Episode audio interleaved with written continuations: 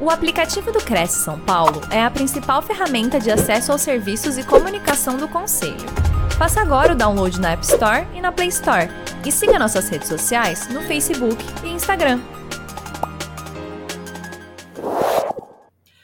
Senhoras e senhores, começa agora mais uma live, mais uma apresentação ao vivo oferecida pelo Cresce SP, o Conselho Regional de Corretores de Imóveis do Estado de São Paulo, dirigida a todos aqueles que se interessam pelos assuntos relacionados ao mercado imobiliário.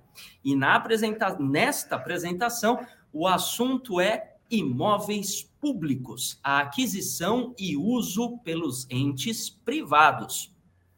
Veja, nessa apresentação será abordada então a definição de imóveis públicos, bem como a possibilidade e o modo de aquisição e utilização pelos particulares, tanto pessoas físicas quanto jurídicas. E para falar a respeito disso, temos uma especialista no assunto, porque veja só, ela é bacharel em direito, tendo atuado na Procuradoria Geral do Estado de 1984 a 2016, tanto na área de direito imobiliário e registrário, no contencioso e consultivo, com foco em patrimônio imobiliário público, quanto na regularização fundiária, desapropriação, terras devolutas e ressentamento de interesse social. Foi procuradora do Estado, assessora no gabinete do Procurador-Geral do Estado na assistência de gestão de imóveis. Também atuou junto ao DERSA e ao Conselho do Patrimônio Imobiliário do Estado de São Paulo. Então, aproveite a bagagem e a experiência vivencial que ela trouxe aqui para compartilhar conosco. Então, com vocês, doutora Iara de Campos Escudeiro Paiva. Bom, boa noite a todos. Agradeço aí a apresentação do Anderson. Também agradeço muito a a, o convite do Cresce, de poder compartilhar aqui umas experiências e tentar trazer para vocês o, modo de aquisição de imóveis públicos, né? que acabem entrando aí num, numa carteira para os corretores imobiliários, é, mais uma viabilidade aí de negócios, né? de busca de negócios. O estado de São Paulo, ele possui 35 mil imóveis aproximadamente, tá? E cerca de 5 mil desses imóveis eles já estão uh, identificados e aptos para alienação. E quando eu falo alienação, eu falo num sentido amplo, né, que é pode ser doação e pode ser venda. A doação normalmente ela é um pouco mais restrita para os entes privados, é, é um tratamento muito específico e muito rígido. Mas a alienação, a compra pelos privados, isso tem sido incentivado nos últimos anos. Tá? Diversas ações estão sendo feitas para que o privado possa adquirir imóveis de Estado. Ora, mas como que eu faço essa aquisição? No primeiro momento, 5 mil identificados, mas com uma possibilidade aí muito grande de ter imóveis, mais imóveis aptos para venda, e a União estima-se que hoje tenha mais de 15 mil imóveis também aptos para venda, fora os, os municipais, cada município, assim eu não consigo dimensionar, mas também tem imóveis à venda. Então, como que eu identifico um imóvel que possa uh, ser adquirido, né? Quando que o, o Estado, quando que o poder público vai poder vender um imóvel? Nós temos que lembrar que toda administração pública ela é regida pelo interesse público. Então, como, como que eu vou definir o interesse público para imóvel, né? Nossa, por que, que eu vou vender um imóvel do Estado? Ele está sendo utilizado, ele foi utilizado. Então, o interesse público no imóvel, embora seja um conceito mais fluido, um conceito mais difícil de se estabelecer, nós temos aí alguns parâmetros. Por exemplo, o interesse público em vender um imóvel porque eu não o utilizo mais. O interesse em vender um imóvel porque ele ficou pequeno, porque ele tem, ele não é possível instalar uma infraestrutura hoje de tecnologia, né, da informação, porque as estruturas dele não permitem mais. Então, o prédio se torna obsoleto, o imóvel se torna obsoleto.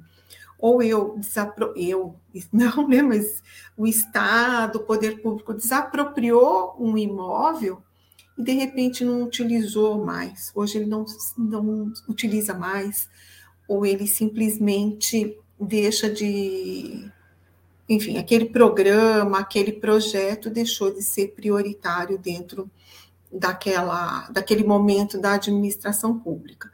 Então, quando eu falo em interesse público, que tem que haver um interesse público, esse interesse público, ele tem que ser justificado, é justamente nesse sentido. Ele é útil hoje para o poder público?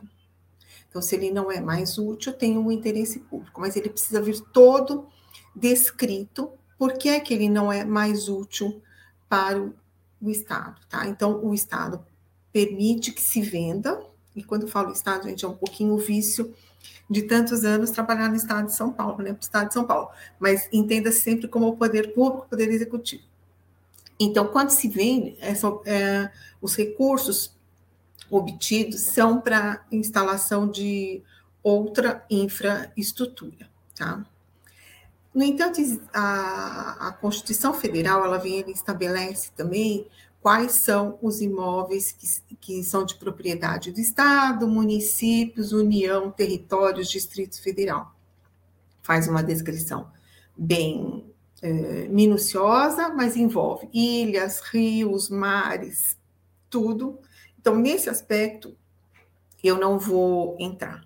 Mas tem alguns imóveis que, de antemão, eles já são inalienáveis. Então, não se vende, e tem aquela finalidade, tem aquela destinação. Então, não podem ser vendidos em, em hipótese nenhuma, por se tratar de eh, qualquer venda, se torna inconstitucional. Então, são as terras indígenas e as terras devolutas de interesse ambiental.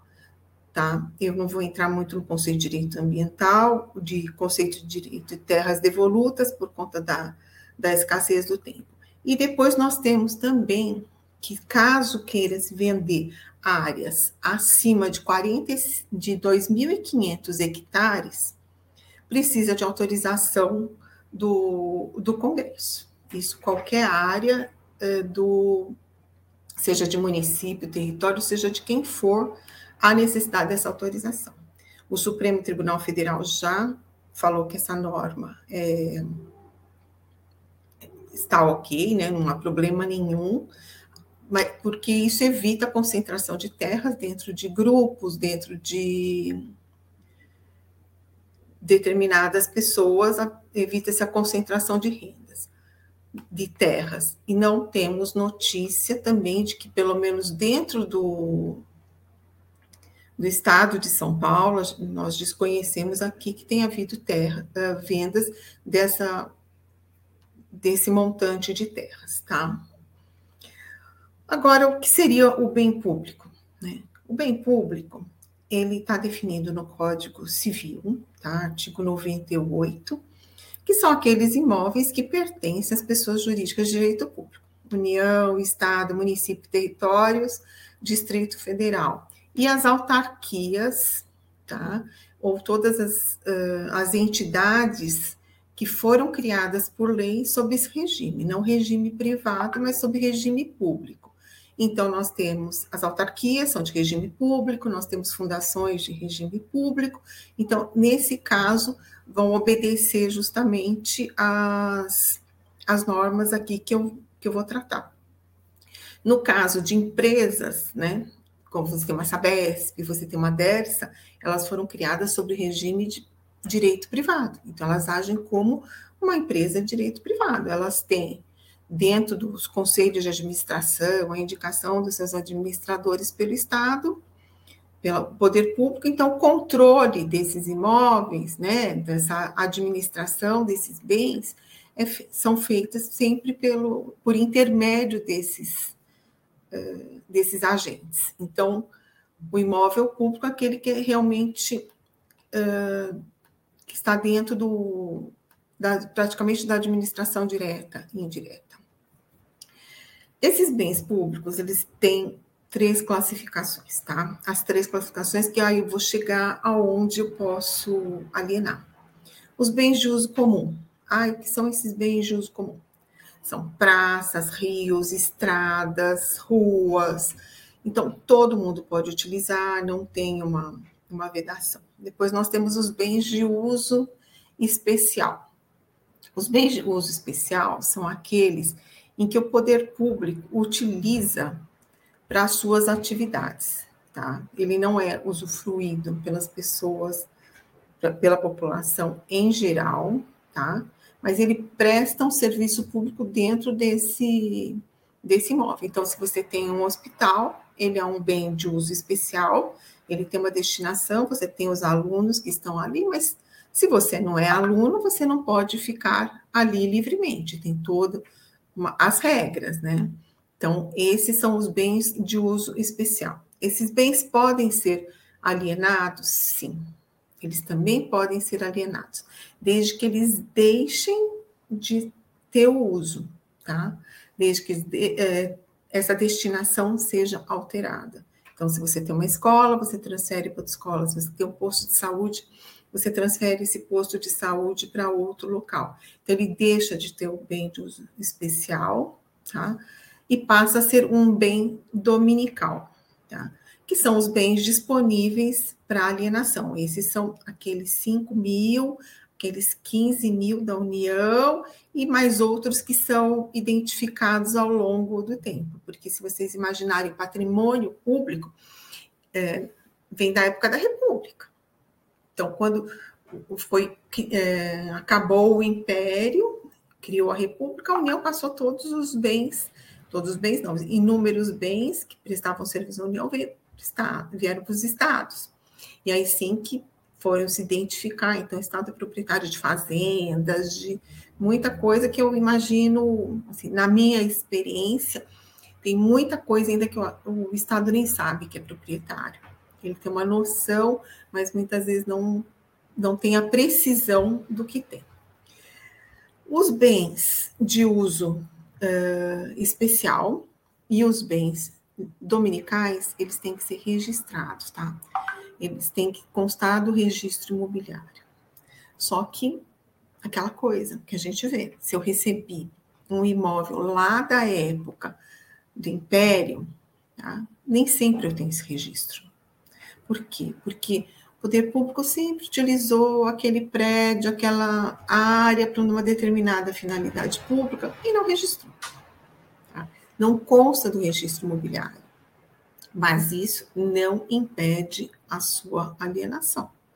Tá? Essa alienação é possível. Uh, anteriormente havia um entendimento de que, nossa, mas é difícil uh, se vender o imóvel, como vai ser feito o registro mas nós conseguimos avançar, eu tenho uma participação nisso, de se avançar nessas vendas. O Estado forneceu os elementos que tem para que seja possível essa regularização pelos interessados. Só para vocês terem uma ideia, aqui na capital, próximo aqui ao Parque do Estado, Museu de Ipiranga, uma área enorme, que o Estado recebeu isso em 1902 e precisava delimitar, precisava tudo. Mas dois anos essa área foi vendida e nós auxiliamos ali a, a fazer a regularização.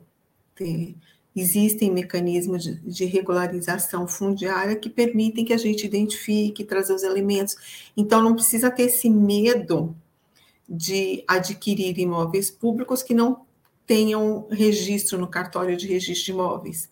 Você tem também, por exemplo, as desapropriações, as são judiciais, só que exigem trabalhos técnicos. E muitas vezes o Estado foi lá, fez a obra ali, está tudo certo, mas não foi para o cartório de registro de imóveis, não registrou a carta de indicação.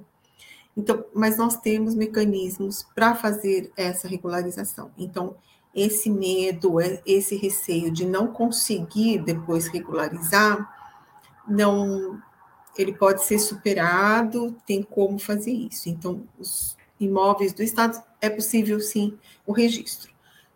e todo, ao longo de todos esses anos foram feitas diversas ações para que isso é, que fossem registrados. Mas se não foi possível, porque são trabalhos técnicos às vezes mais onerosos, não existe uma equipe técnica, mas é possível o privado fazer, tanto que nessas vendas já vem a, nos editais, ele já vem com essa é, esse encargo transferindo para o futuro, para o adquirente, tá?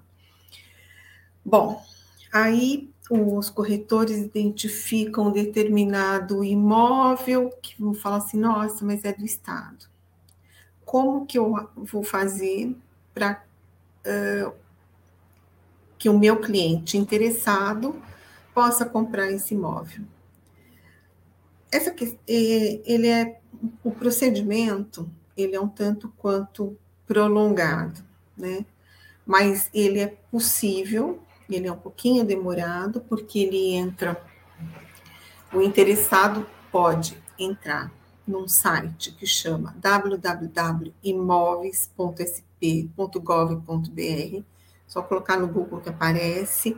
Atualmente ele está desativado por conta da campanha eleitoral, então os sites ficam indisponíveis, pode fazer um protocolo junto à Secretaria de Gestão, é responsável pelos imóveis, pela condução desse processo todo de alienação, pode fazer um protocolo dentro do Palácio dos Bandeirantes, tá? Pode fazer um protocolo em qualquer uma das secretarias, quando você identifica, nossa, aqui funcionava uma escola, aqui funcionava uma sede da Secretaria da Agricultura, então, provavelmente o imóvel é, estaria ali.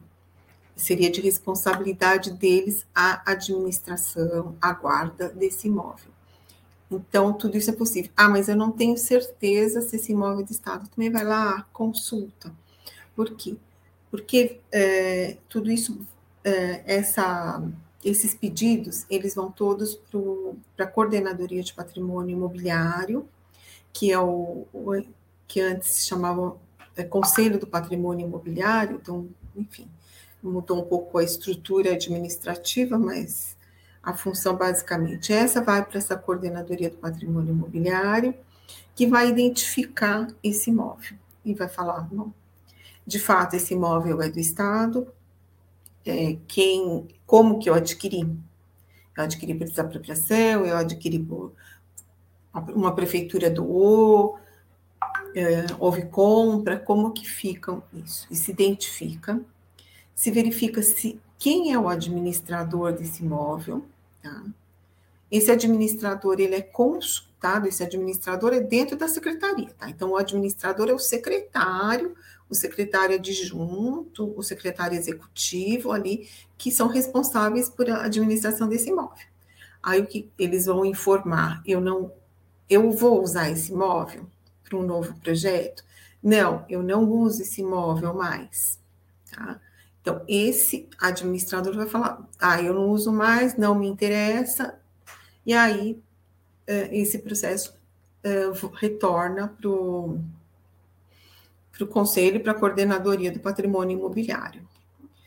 Então, esse é o primeiro momento, tá? Que se identifica que é um imóvel do Estado e que é possível a sua aquisição, que há um interessado. Sempre que há um interessado na aquisição, esse o, aquisição de um imóvel, esse imóvel ele entra numa lista um pouco mais prioritária para alienação. Então, dentro daqueles 5 mil, vai se vendo assim: olha, Fulano manifestou interesse em comprar. Então, aí sim que começa a se deflagrar o processo para alienar. Claro que o Estado os municípios têm sempre as prioridades. Não, vou vender esse, vou vender aquele.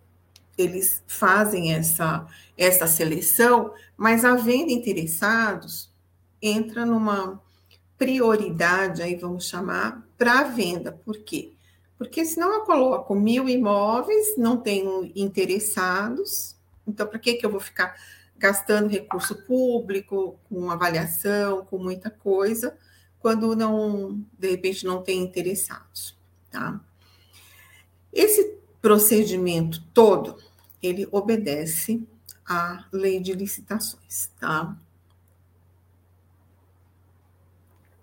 Ah, é um procedimento burocrático, demorado, nós sabemos.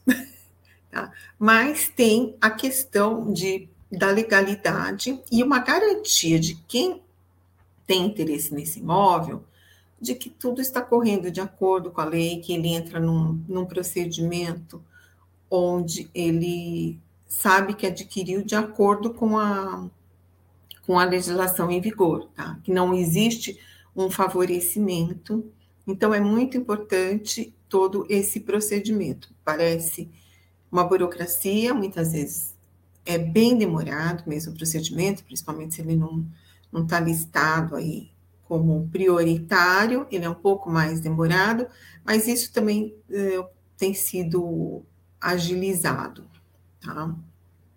Nós temos atualmente a lei de licitações, que é 86693, e já temos uma nova legislação, que é de 2021, e essa legislação ela permitiu que os estados, né, os estados, municípios, as administrações públicas optassem ou não por entrada imediata em vigor ou uma carência de dois anos. Então, o estado de São Paulo optou por que essa, uh, adotar essa legislação no prazo de dois anos, que então deve começar agora agora no 2023, meados de 2023, tá? Não há mudanças tão substanciais assim em relação à alienação de imóveis da administração pública. Então, eu vou falar um pouco uh, sobre isso. Em primeiro lugar, quais são os requisitos? Então, que esse procedimento de alienação seja todo regular. Primeira coisa é o interesse público deve estar justificado, tá? Eu não posso sair vendendo a sede do Palácio dos Bandeirantes, porque, ah, não, porque apareceu um comprador que quer lá instalar um hotel cinco estrelas. Não. Qual o interesse público? Para onde eu vou? Como que isso eu transformo aquela sede administrativa em outra coisa? Então, tudo isso. Pode até a justificativa ser, não, o preço aí que estão estimando que no mercado é um preço astronômico, ele pode ser, de repente, só monetário, mas eu tenho, é, no interesse público, eu tenho que ver para onde que eu vou transferir, as condições que eu vou transferir, não é simplesmente só porque tem preço, tá? Por outro lado, tem imóveis também que, uh, vamos supor aí uma sede administrativa de uma delegacia regional de ensino, num imóvel, num conjunto comercial caríssimo, localizado em plena Faria Lima. Justifica eu ter um conjunto comercial caríssimo com uma sede administrativa que poderia estar em qualquer outro imóvel e não na Faria Lima? É. Então, isso há interesse público na venda. Por quê? Porque eu vendo, obtenho recursos obtenho recursos para comprar uma outra sede, porque até de repente não precisaria estar exatamente naquela localidade tão valiosa, e o, o, o excedente de recurso que eu obtenho, eu vou aplicar em outra uh, atividade de, de interesse público, né? E também o que, que acontece? Todos os recursos financeiros obtidos com a alienação, com a venda de imóveis, eles não podem custear a despesa corrente do Estado. Então, não custeia salário de funcionário, não pode custear limpeza, água, não pode custear isso. Eles vão custear sempre entrar numa conta de investimento, na conta para uh, implantação de infraestrutura e novas aquisições. Então, não é, não há uma liberdade do administrador de simplesmente falar: ah, não, eu vou vender para pagar as despesas, tem déficit de caixa na minha administração e eu vou fazer isso, tá? Não é. Ele, esse recurso é para novas para infraestrutura, tá? E investimento. Isso está na lei de responsabilidade fiscal. Então, os administradores precisam tomar muito cuidado com isso, sempre foi muito advertido dentro da procuradoria. Então, é essa questão. Bom, um outro requisito demonstrado interesse público, está lá o imóvel, eu preciso ver, eu posso vender. Por quê? Porque o, o administrador, o governador, o prefeito, eles não têm a liberdade de falar, não, vou vender esse imóvel, vender aquele, eu preciso de uma autorização legislativa. Então, governador, prefeito, quando vai fazer qualquer venda, qualquer alienação, qualquer doação, ele encaminha um projeto de lei para a Assembleia, especificando que imóveis que ele uh, quer vender, tá? Que imóveis vão entrar numa listagem para venda. Não, uh, não há possibilidade dessa autorização legislativa ela ser genérica. Ah, simplesmente, olha, prefeito, pode vender todos os imóveis que você quiser, né? Tudo que é de propriedade da prefeitura, ou então governador, não, você tem liberdade. Não, não existe isso, tá? Essa legislação, ela precisa especificar os imóveis. Ela fala, olha, eu vou vender o imóvel da rua tal, número tal, cadastrado, os cadastros internos. Então, essa legislação. Houve uma flexibilização nesse entendimento, tá? Na medida em que o, o Estado de São Paulo, numa lei de eh, 2016 a 16338, estabeleceu alguns parâmetros. Então, autorizou a venda, além de ter autorizado venda de imóveis específicos, né, essa lei, ela autorizou venda de imóveis de urbanos até 5 mil metros. Então, todo imóvel urbano de até 5 mil metros pode ser vendido com base nessa lei. Imóveis rurais de 50 hectares, e depois eu posso vender, alienar imóveis para permuta e para também imóveis uh, para as prefeituras, União, estados, para outras entidades do poder público, eu posso alienar com base nessa lei, tá?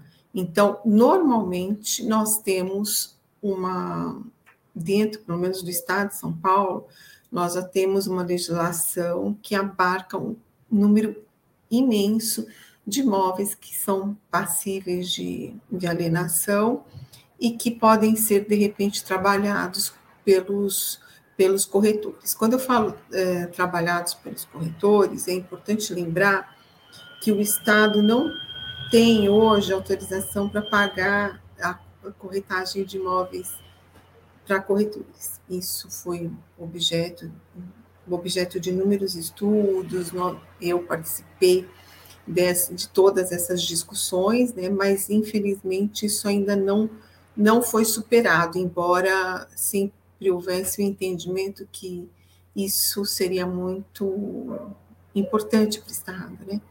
o trabalho dos corretores. Então, isso é bem, seria muito bom se isso pudesse acontecer, se nós, é, pessoal hoje, né, da PGE, não são mais PGE, conseguisse achar um caminho jurídico para viabilizar que o Estado pagasse.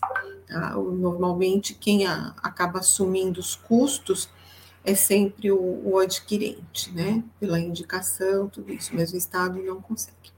Então, havendo autorização legislativa, pode ser feita a venda.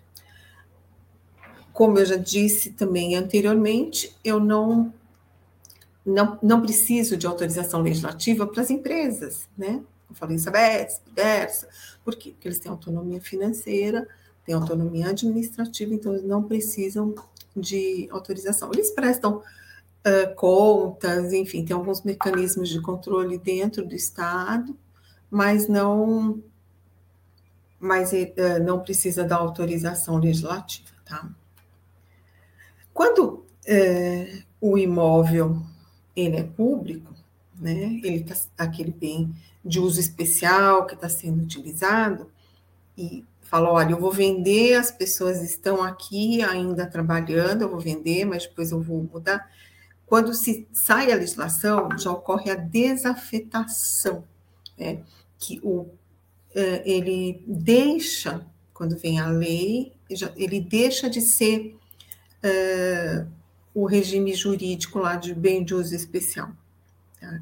Então aí já fica autorizada a venda. A gente chama de desafetação, tá?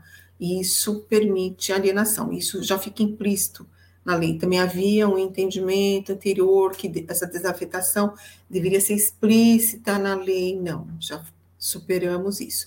Então, isso é muito importante, porque muitas vezes, principalmente no interior, é muito comum, por exemplo, uh, na década de 20, 100 anos atrás, nós tínhamos as escolas rurais. Né? Elas ficavam em partes ali de uma determinada fazenda, onde os alunos iam. E hoje não tem mais interesse nessas escolas, porque você tem o transporte público, você passa essas crianças muito mais próximas da, das cidades, então, ou mesmo escolas mais rurais, mas escolas com mais infraestrutura. Então, com isso, essa escola sofreu uma desafetação. Quando eu falo que eu vou mudar, por quê? Porque eu estou tirando as crianças dessa escola, passando para um prédio mais moderno, um prédio com muito mais infraestrutura, eu e consta da lei, eu já estou desafetando isso. Isso é muito comum no interior, existem muitos imóveis nessa situação, a mesma coisa posto de saúde. Eu tinha um posto de saúde lá que era uma casa onde eu tinha um consultório médico e mais uma salinha. Hoje não. Hoje eu tenho inúmeras especialidades médicas que exigem que eu tenha mais salas, exigem equipamentos médicos, eu tenho uma sala de vacinação. Então, eu desafeto esse imóvel com a lei, eu falo, ó, vamos mudar o posto de saúde para um outro lugar, tá? Bom, então, esse é o procedimento em termos de lei, que é a parte bem burocrática, que tudo isso é examinado. Aí eu venho com a avaliação. A avaliação dos imóveis, ela é feita de acordo com as normas da ABNT. Ela tem que ter todos os critérios técnicos, tam, feita por engenheiros, engenheiros civis, engenheiros agrônomos, alguns casos, arquitetos. E a questão da, da avaliação dos imóveis com os corretores, essa questão foi superada. Inclusive, tem um termo de cooperação em que os corretores de imóveis passariam, pelo menos aqui no estado de São Paulo, a fazer avaliação de imóveis, lá na época, Conselho do Patrimônio Imobiliário. Esse termo de cooperação venceu, né, estava em um processo de renovação, e realmente nós chegamos a, a receber algumas avaliações e o método sempre utilizado é o método mais utilizado, né? É o método comparativo, mas esses laudos eles têm que ser muito completos. O que nós aceitávamos muito dentro da administração são os laudos de avaliação de corretores para fins de locação, quando o Estado vai locar algum imóvel. Então, esses eram os mais usuais. Para alienação, nós não chegamos a, a receber, assim, inúmeros laudos, recebemos pouquíssimos. Então, isso é muito importante. Por, e qual o valor da avaliação? Né? Como que são esses imóveis? Nossa, os imóveis do Estado são sempre caros, os imóveis que estão à venda parece que é sempre o valor de mercado, valor acima do valor de mercado, tem sempre uma, uma discussão. Por quê? Esse dinheiro que vai ser obtido com a venda desse imóvel não é do administrador. Ele não trabalha como um privado, então ele não pode dar desconto. Tá? Não se dá desconto imóvel do Estado. Por quê? Porque ele não é o dono do recurso financeiro. Né?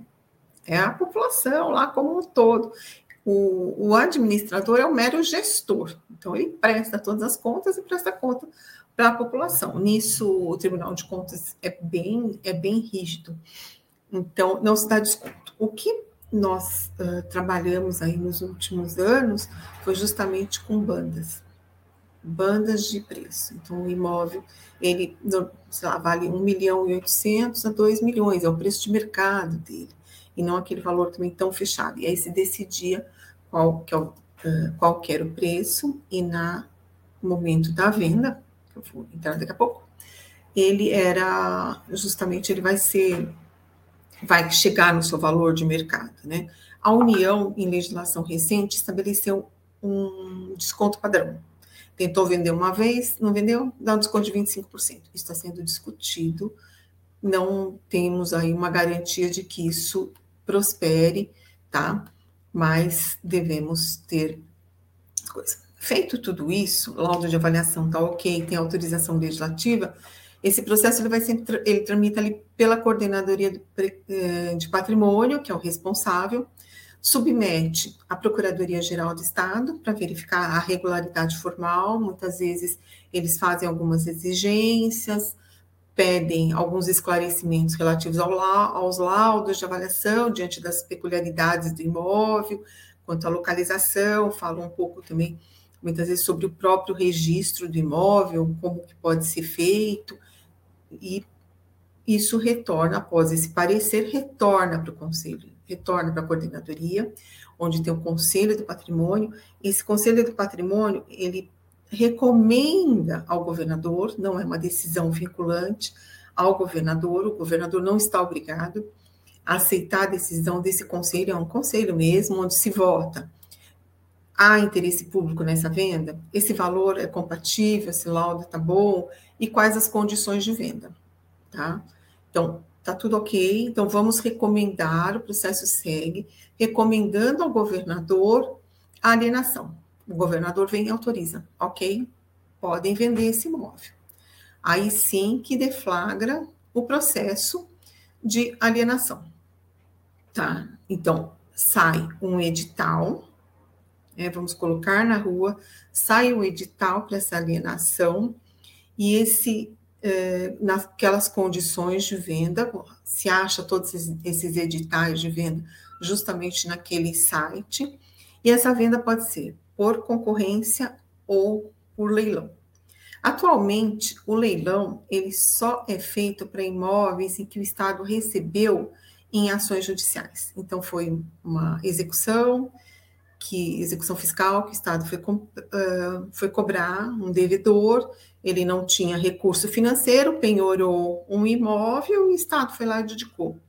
Então, esse imóvel ele pode ser vendido em leilão. Por quê? Porque o Estado deveria ter recebido dinheiro, não um imóvel. Então, para converter isso rapidamente.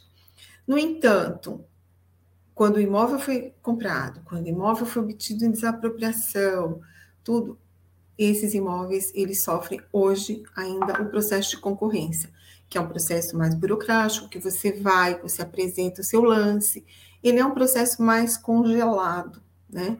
Onde só se houver uma diferença de preço, que tem um leilãozinho ali para disputar o preço. Isso, coisa mais recente. Senão, não, eu tinha um mega interesse nesse imóvel, que, é, sei lá, custa um milhão, eu podia oferecer um milhão e duzentos, um milhão e trezentos, mas vem o outro oferece um milhão e dois e ele leva. Então, com a nova legislação né, entrando em vigor, haverá essa possibilidade das vendas das alienações serem por leilão e, e essa disputa, o que para mim favorece os dois lados, né?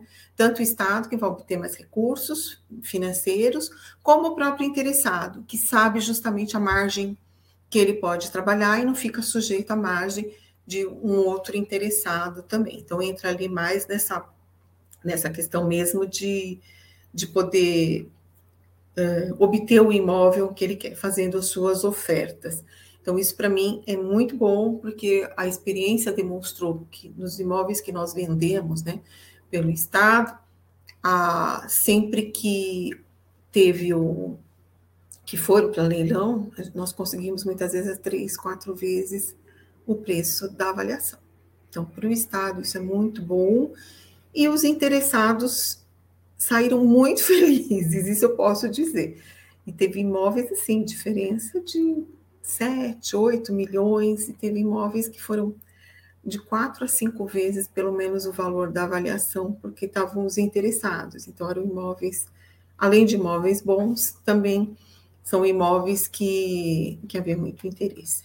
Bom, aí houve os lances, houve o leilão, tem que se obedecer ali os critérios do edital, muitas vezes dá ou fornece cheque calção, é o X à vista que paga, tem o prazo de pagamento, tem o X que paga de se for a prazo, os prazos ali também para pagamento.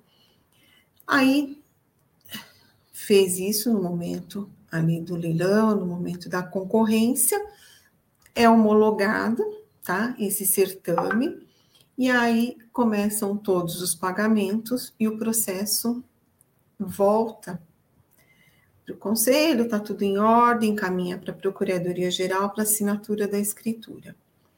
Pagamento à vista é escritura definitiva, tá? Pagamento a prazo, a escritura vem com pacto adjeto de hipoteca. E quando eu não tenho uh, o título de domínio, né, o Estado não tem o título de domínio, tem se feito escrituras, né, de cessão de direitos possessórios, alguns casos, cessão de direitos reais, né, porque não está perfeitamente identificado, não permite ainda sua, uh, o seu ingresso no registro imobiliário. Então, isso também vem sempre especificado no edital, inclusive a cópia da escritura está ali, tá? No edital, ela consta do edital. Então, isso é sempre muito importante que, que se leia para que o cliente também não fique na dúvida. Existem canais também sempre dentro do Estado que permitem algumas consultas, né? Mas é sempre bom o cliente estar acompanhado do, de alguém que conhece a matéria. As assinaturas da escritura normalmente são realizadas na são uh, realizadas nas, na, onde o imóvel está localizado, que a PGE tem, a, tem as sedes, né? Então, os cartórios levam, não, tem, não vejo grandes problemas. Mas o, os, os adquirentes também podem indicar um cartório. Então, se quiser indicar aqui na capital, também não tem problema nenhum, tá? Então, esse é um procedimento mais. São procedimentos burocráticos, mas que dão garantia para os interessados na aquisição desses imóveis. Estou vendo aqui o tempo correr, mas A, uma nova, é, a nova legislação de 2021, a União deu uma preferência na aquisição dos imóveis para os ocupantes. Ainda não, não conheço exatamente o entendimento da União, mas eu entendo que a preferência na aquisição dos imóveis pelos ocupantes é só aquele ocupante regular, tá? O ocupante irregular, que invasor, ele não teria direito de preferência. Por quê? Já cometeu uma irregularidade, senão você gera ali que não tem uma disputa no imóvel. Né? Então, tem que ser, para mim, tem que ser o, o, ocupante regular. Vamos ver como é que a, que a União trata isso. Mas me parece que esse é o entendimento correto, senão você acaba sempre incentivando a, a, ocupação irregular de imóvel público, né? Já não chegam as invasões que tem, tudo isso, a gente sabe dos problemas habitacionais, tudo isso, mas uh, as ocupações irregulares não podem ser admitidas. Então, essa preferência será sempre do, do ocupante regular. Uma outra questão que eu acho muito interessante é o direito de adquirir imóveis por investidura. O que, que é investidura? Tá? São uh, o Estado, o poder público executou uma obra pública, tá? Só que quando ele vai executar, ele desapropriou, vai, vamos supor, vai abrir um viário. Ele desapropria aquela largura necessária, né, para a obra. Só que tem terrenos que tem uma largura maior. E ele não utiliza esse excedente, mas ele é obrigado a desapropriar, porque aquele remanescente que sobra para o expropriado, para o proprietário, ele é ele não, não tem utilidade, né? Ele é inaproveitável. Só que o vizinho, né? O vizinho pode usar, o lindeiro pode adquirir esse imóvel, tá? Ele tem esse direito na preferência para isso. O, então, é, tem que ser lindeiro, tem que ser vizinho, ele tem que ser área remanescente ou resultante de obra pública, tá? E esse imóvel tem, essa área tem que ser inaproveitada isoladamente. Nós temos um, uh, um exemplo, né? E só uma questãozinha aqui, que nós temos uma restrição aí dos valores. A legislação não estabeleceu em índices os valores do imóvel, então tem um valor fixo, muito baixo. Tá? Mas como que esse interessado pode adquirir? Por quê? Ele pode fazer aqueles canais já que eu falei, e ele pode adquirir esse imóvel, por quê? Porque ele acrescenta a área dele. Então, se transforma numa, numa garagem, se transforma numa área que ele acresce por um empreendimento, que muitas vezes não dá a dimensão necessária para obter as aprovações municipais, por exemplo, e ele acrescenta aquela área que muitas vezes é uma, é uma faixinha, né? E acaba sendo importante, é, acaba sendo importante o projeto dele.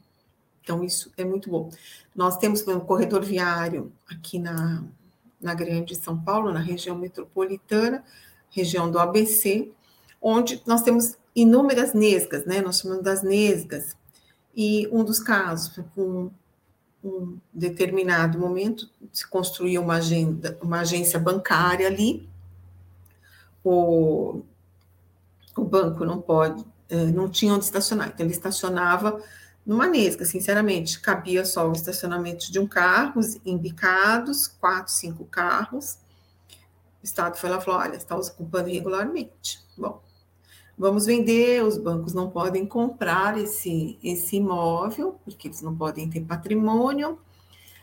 Pusemos para licitar, né? Não podia ser é, por leilão, e houve uma procura muito grande. Se você pensar que é do comprimento de um carro, cabem cinco, seis carros, houve uma disputa que foi, acho que se não me engano, três vezes o valor da avaliação. Por quê? Porque passou a ser locado para o banco. Então, isso dá a dimensão de quanto você pode buscar imóveis que sirvam para outros e que aparecem inaproveitáveis, parece uma nesga. Um outro caso também, os fundos de um imóvel, ele dava para um remanescente também de uma grande avenida, e nesses fundos havia uma oficina mecânica. Ele resolveu comprar coisa de, sei lá, 10 metros, uma área muito pequena. Ele veio, fez a proposta, abrimos a, todos os procedimentos, tudo comprou. Conclusão, ele fez a abertura da, da oficina dele para a avenida principal. Então, ele, as pessoas dão esse feedback, né? E mudou completamente o, o perfil da oficina. Por quê? Porque ele conseguiu ali uh, mudar só a, a localização, em vez de ficar numa rua paralela, pequena, que não tinha público para uma rua que tem. Então, tem tudo isso. A grande questão é: o, o terreno tem que ser inaproveitável isoladamente, tá? É, se eu conseguir unificar com outros e atender as posturas municipais, aí eu já não consigo. Eles vão todos lá para a concorrência, para os processos licitatórios, tá? Uma outra questão também bem interessante são os imóveis expropriados. Tá? Por quê? Muitas vezes o Estado, lá atrás, hoje existem mais critérios, né? Ou até mesmo a administração pretende fazer um projeto, depois abandona, pretende fazer uma desapropria para interesse público, mas não usa.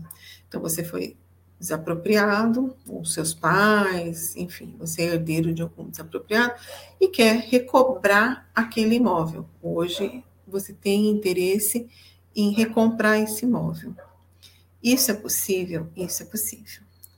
Só que o que, que eu preciso ver? Se esses imóveis, eles estão, se ele foi utilizado. Se ele foi utilizado para a finalidade dele, então foi desapropriado para fazer uma delegacia e ele foi utilizado, não dá direito a você readquirir. Tá? Você que foi expropriado, você não pode readquirir esse imóvel. Ah, mas eu desapropriei para uma delegacia e eu instalei um posto de saúde. eu dei uma finalidade pública, então você também não tem direito a isso. Mas eu não utilizei, o Estado não utilizou, ficou lá o terreno, ficou lá a casa abandonada, a gente tem região aqui de águas espraiadas, acontece muito isso, é, eles é, não utilizei. Aí sim há esse direito é, de preferência do expropriado. Então pode entrar lá, pedir, quero recomprar esse imóvel. É uma recompra mesmo, tá? Vamos chamar de recompra. Chama retrocessão, porque é decorrente, é um instituto jurídico, mas é uma recompra, onde você vai comprar esse imóvel, vai ter uma avaliação só que você tem preferência, tá? Então, é, isso em qualquer dos imóveis ali que eu falei que a gente está tá vendo que, pode ser, que podem ser vendidos. Então, tem essa preferência nessa aquisição nas mesmas condições que os demais. Então, tem lá, custa X, você vai pagar em X, tem que ser nas mesmas condições. Se vier alguém e falar, vou comprar à vista, você tem que ter esse recurso financeiro à vista. Então, sempre que se coloca um imóvel que foi objeto de desapropriação, que não foi utilizado, os antigos proprietários, eles são intimados por carta, por todos os meios possíveis, para manifestar interesse. Ele tem um prazo lá para manifestar o interesse. Não, eu quero recomprar. Ok. Ah, mas eu não localizei, eu não sei mais. Vai por edital, inclusive. Tá? Tem esse cuidado da manifestação ser por edital. Então, aí eles uh, podem comprar nas mesmas condições. Esses são, assim, os principais pontos. Nós temos inúmeras outras questões aqui que nós podemos também tratar, tá? E hoje nós temos a regularização de terras devolutas, um programa super novo, assinado pelo governador recentemente, já havia o um programa em relação ao Pontal do Paranapanema, em relação ao Vale do Ribeira, ele estendeu, então esse é um mercado também muito bom, porque na medida que você regulariza esses imóveis, eles passam a valer mais dentro da dentro ali dos municípios, eles uh, trazem um progresso, um incentivo à agricultura, então também é um, um, novo mercado, pois nós temos todas as regularizações fundiárias aí que as leis federais também permitiram, de repente, numa outra oportunidade, nós também podemos discutir um pouquinho isso, tá? Mas é mais ou menos isso que eu tenho para expor para vocês, espero ter colaborado, e estou passando a palavra para o Anderson novamente. Maravilha, doutora. Um assunto realmente interessantíssimo e rico aí de é, necessidade de ter a experiência de quem já vivenciou isso para nos compartilhar. Olha só, o Luiz Ram, que nos acompanha ao vivo lá de Porto Alegre, no Rio Grande do Sul, ele coloca aqui um questionamento. Veja, para a venda de imóvel de sindicatos precisa entrar em concorrência pública, publicar no DOU ou em jornal de grande circulação, fazer todo esse procedimento? Como é que é isso? Bom, o sindicato, é, eu acredito que eles estejam sob regime de direito privado, né?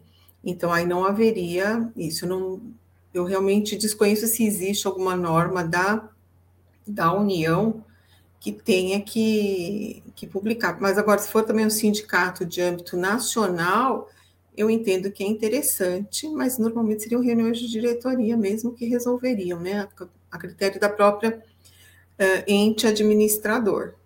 Eu eu recomendaria fazer uma, uma ampla divulgação, para que não houvesse questionamentos depois claro. quanto à administração né, do, do bem, administração do recurso financeiro. Maravilha.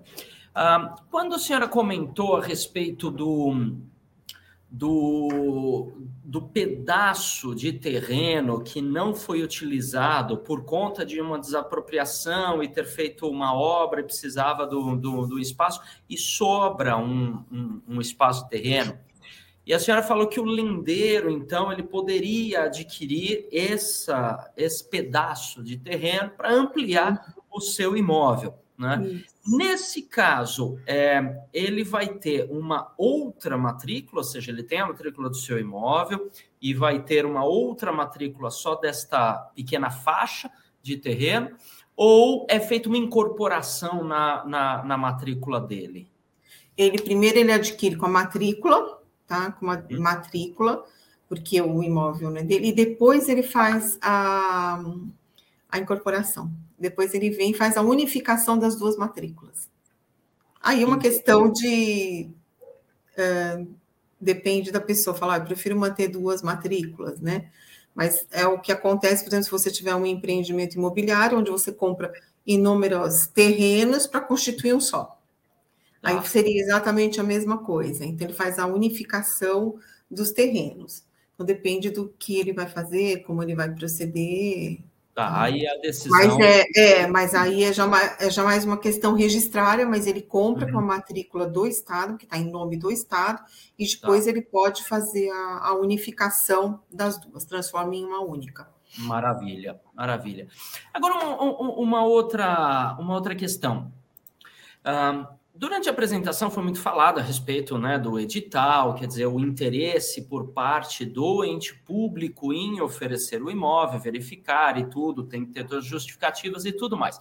Mas pensando do outro lado, no interesse do ente privado, e aí vou pegar exatamente essa questão que a senhora falou da incorporação. Suponhamos que temos uma área lá que tem uh, uns imóveis que potencialmente foram ou estão sendo negociados para uma grande incorporação, para levantar, enfim, edifício, casa, conjunto comercial, uhum. não importa, né? Mas é, tem um imóvel ali naquela localização que seria muito interessante se ele fizesse parte né, dessa incorporação, porque aí ficaria, enfim, vamos supor, ah, vou pegar o quarteirão inteiro e tal, mas só tem aquele imóvel que está em uso e funciona alguma coisa uh, ali do Estado, enfim, pode ser uma creche, pode ser alguma coisa uhum. ali.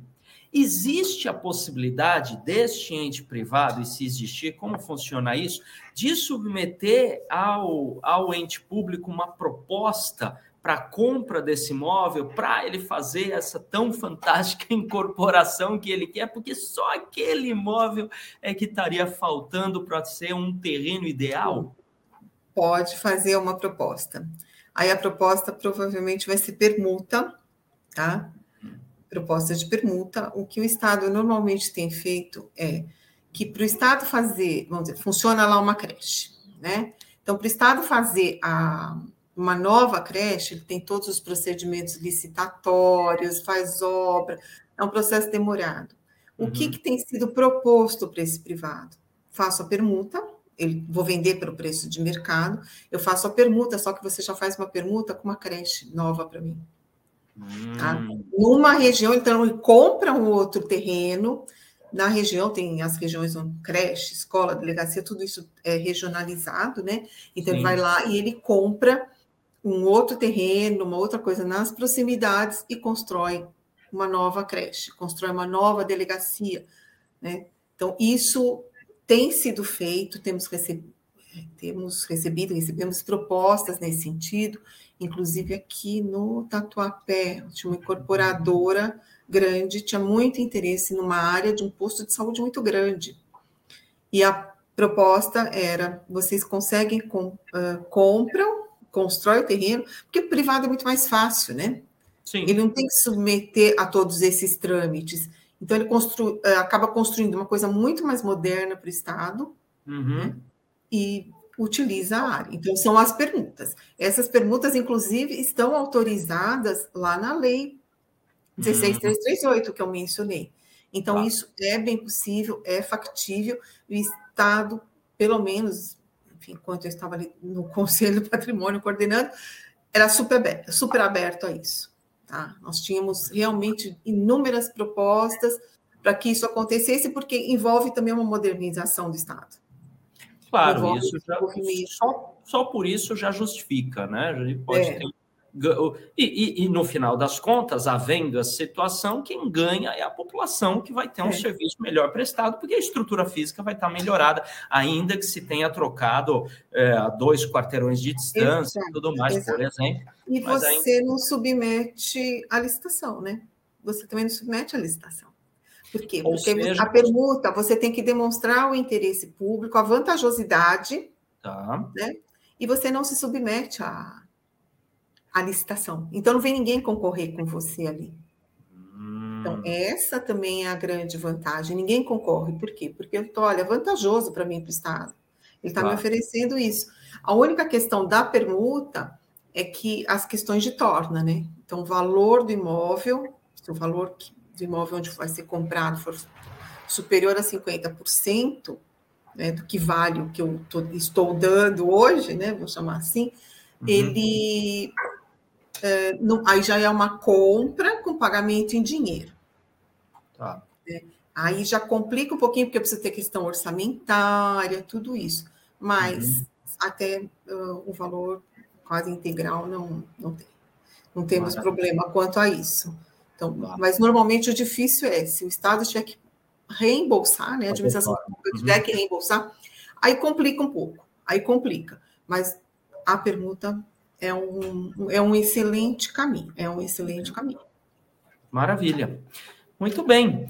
Olha só quantas informações interessantes e importantes, né? É, eu já quero deixar aqui, enfim, é, consignado o nosso convite para a doutora, como mencionou, tem tantos assuntos aqui correlatos ao que já foi apresentado, que se houver possibilidade, que retorne aqui para a gente dar continuidade, né? Havendo disponibilidade, já fica aqui o convite aberto para que a gente possa marcar outra live, quem sabe, né, para a gente se alongar nesse assunto. Agora, o que é importante mesmo é uh, duas coisas aqui. É, uma delas é você, nossa audiência, você que nos acompanha, deve ser, obviamente, parabenizado, porque se você está assistindo esse vídeo, seja vivo, ao vivo ou pegou esse vídeo no nosso acervo, é porque você quer melhorar o seu entendimento a respeito desse assunto e só pelo fato de buscar informações, você já merece parabéns, porque quer ser um profissional mais instruído. Então, parabéns, sempre esteja aqui conectado, que a gente sempre tem vídeos trazendo informações relevantes aqui à sua atuação uh, profissional. Agora, doutora, é, eu tenho que deixar muito, muito claro o nosso mais profundo agradecimento pela sua participação aqui na TV Cresce. Então, em nome da, de toda a nossa diretoria, na figura do nosso presidente, senhor José Augusto Viana Neto, quero estender os nossos mais profundos agradecimentos pela sua disponibilidade, pelo seu despojamento, esse desprendimento de passar experiência e conhecimento de forma voluntária, gratuita, graciosa, como a senhora fez aqui conosco, né? Uh, uh, uh, abrindo mão aí da sua agenda, né? enfim, com, comprometendo aí a sua disponibilidade, podia estar fazendo outras coisas, mas estava aqui conosco, compartilhando aqui com o engrandecimento, conhecimento da atividade profissional do corretor de imóveis. Então, muito obrigado pela sua participação aqui na TV Cresce. Né? A gente fica realmente muito honrado com a sua presença. Agora, para a gente, a gente já, infelizmente, aqui já estamos nos estendendo no nosso tempo, chegando no nosso limite. Gostaria de poder ficar aqui conversando muito mais tempo contigo, mas estamos nos estendendo. Eu quero então deixar o, o meu abraço para todos que nos acompanham e pedir para a senhora então encerrar a nossa live aqui, a nossa apresentação, com a sua mensagem final para quem nos acompanha. Eu que agradeço ao Cresce, agradeço a oportunidade aqui de estar dividindo com vocês essa experiência. Fico à disposição, tanto do Cresce como de vocês, pelas redes sociais, pelos meus contatos, para que a gente possa trocar outras informações, que eu possa estar auxiliando uh, quando tiverem interesse nesses imóveis públicos ou em, em outras questões também. Agradeço e boa noite a todos.